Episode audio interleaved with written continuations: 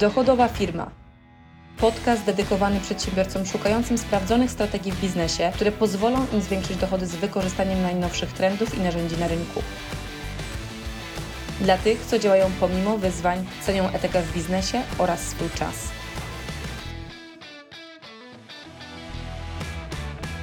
Pamiętam, jak dzisiaj przyjechał do mnie do Gdyni e, mój przyjaciel, który wtedy nas odwiedzał z całą rodziną. Byliśmy w takim trybie poznawania się dosyć mocno. Poznałam go na konferencji w San Diego, gdzie e, wiedziałam, że z tym człowiekiem chcę w życiu pracować i mm, faktycznie doszło do tego, że przez trzy lata potem z nim pracowałam jeden na jeden, ucząc się od niego bardzo wiele, bo to jest taka osoba z wielo, wieloletnim doświadczeniem. Często śmieję się, e, że to jest taki mój drugi tata, on, że jestem jego trzecią córką, bo całymi rodzinami się zaprzyjaźniliśmy. Ale do sedna. Co się wydarzyło? Wydarzyło się to, że oni jadąc z lotniska do hotelu, położyliśmy w hotelu, bo pięć osób już było dużo, wtedy jeszcze nie mieszkałam w domu, tylko w mieszkaniu.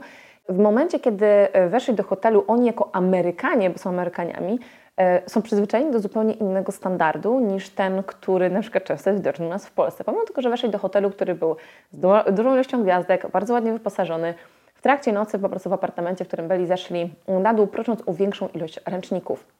I pani, która stała na recepcji, Pomimo, że to taki no, bardzo dobry hotel, tak? Stan na recepcji pyta się, po co im więcej ręczników?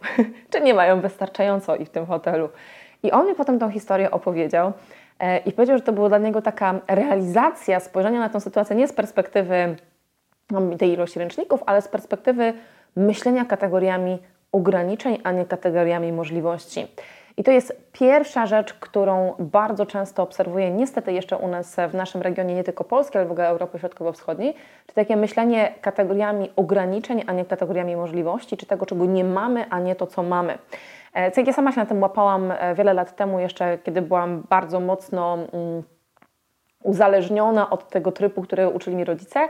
Ja czasami y, myślę, że to polega też na tym, że nasza historia, czyli to, gdzie Polska e, jeszcze tak nie, stosunkowo niedawno była, no to raczej nie było tak, że było wszystkiego w obfitości. Dla nich to było oczywiste jako Amerykanów, którzy przyjechali do Polski, że schodzisz, masz, tak, prosisz, masz, tak, ty jesteś klient, ty wymagasz de facto. I to nawet nie chodzi o percepcję, co to nie ja, tylko chodzi tak naprawdę o aspekt takiego, takiej samoświadomości ogromu rzeczy, które są na wyciągnięcie Twojej ręki.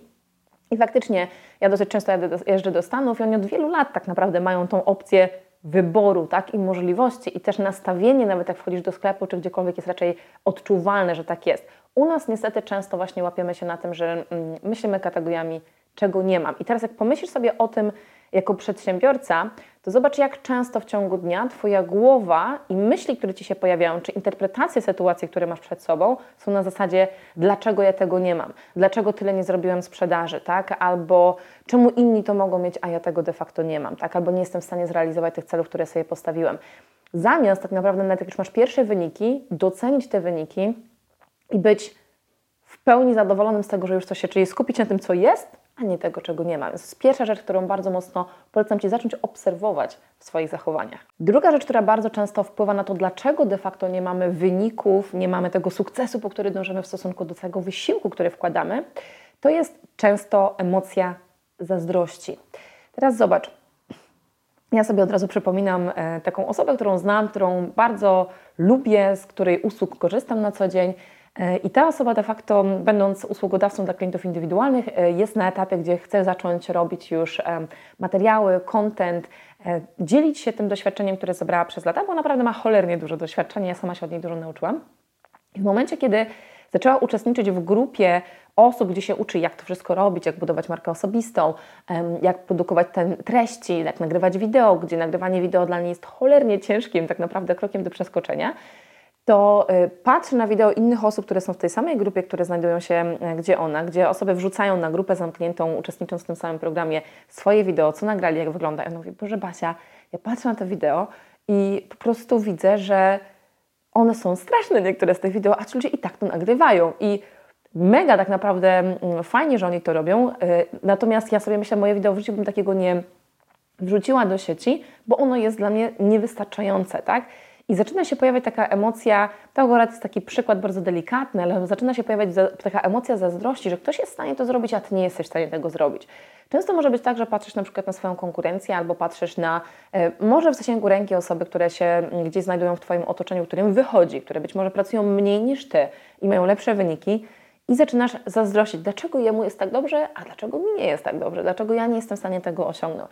osiągnąć. Emocja zazdrości, która się w głowie pojawia, zaczyna się od myśli, myśli kreują tą emocję, jest niestety em, emocją tak zwanej bardzo niskiej wibracji, która powoduje, że niestety nie pomagasz sobie, tylko wręcz ujmujesz e, w tym, co możesz osiągnąć, bo zaczynasz przyciągać coraz więcej tych złych rezultatów, a nie rezultatów, które byłyby dobre.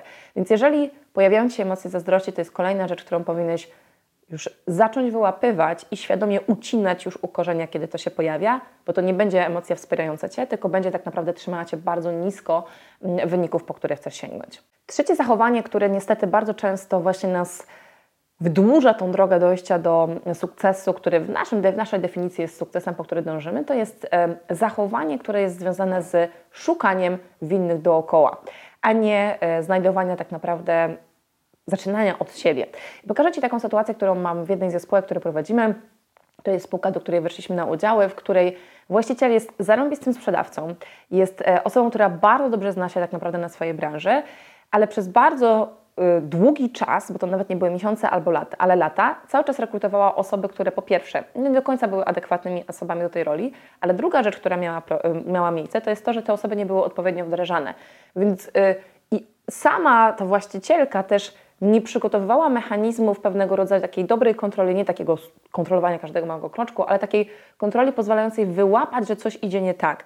I kończyło się to tym, że po dłuższym czasie kosztowało to firmę dużo więcej, bo błędy, które były popełniane, były błędami stricte wynikającymi i ze słabego wdrożenia, i bez braku umiejętności wyłapania tego na bieżąco, kiedy dana osoba tą pracę wykonywała.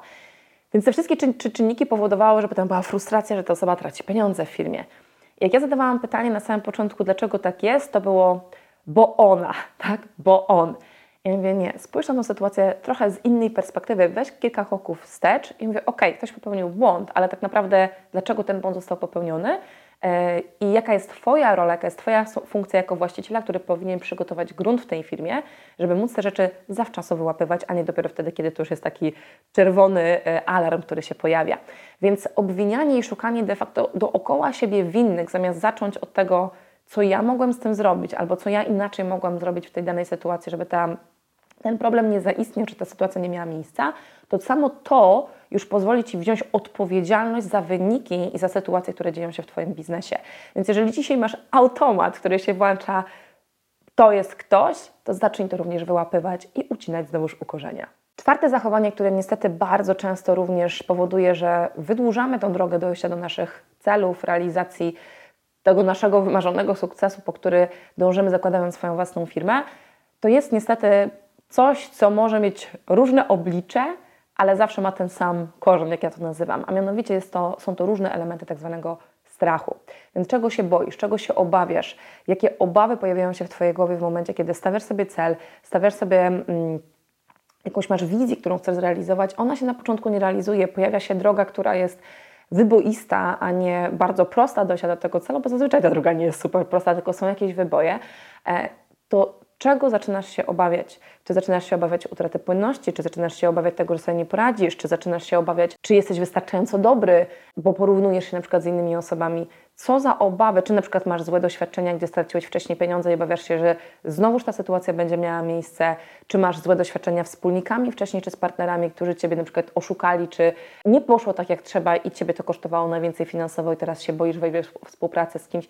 Co za obawy masz z tyłu swojej głowy, które powodują, że skupiasz mentalnie się na nich, zamiast przeramować je w możliwości i widzieć możliwości, a nie strach. Strach jest czymś, co niestety pozwala, ujmuje nawet naszym największym możliwościom, które mamy.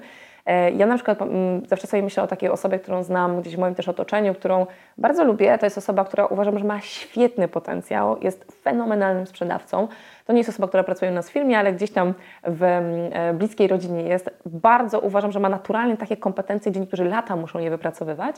I dawno uważam, że ta osoba już powinna mieć swoją firmę, bo miałaby dużo większe wyniki, dużo fajniejszy styl życia, a cały czas pracuje dla kogoś. I to jest związane ze strachem, który w środku ma, takiego braku wiary w siebie odpowiedniej, że ta osoba sobie poradzi, przez co przez lata cały czas nadal pracuje dla kogoś, gdzie uważam, że już dawno e, z tymi umiejętnościami, z tymi mechanizmami, które zna, e, świetnie by sobie poradził. Więc pytanie, jaki jest strach, który Ty masz, czyli co, czego się boisz, co faktycznie Cię trzyma cały czas na takich linach, które nie pozwolą Ci właściwie wystartować w dobrym sprincie, czy następnie maratonie zbudowania bardzo dochodowej firmy.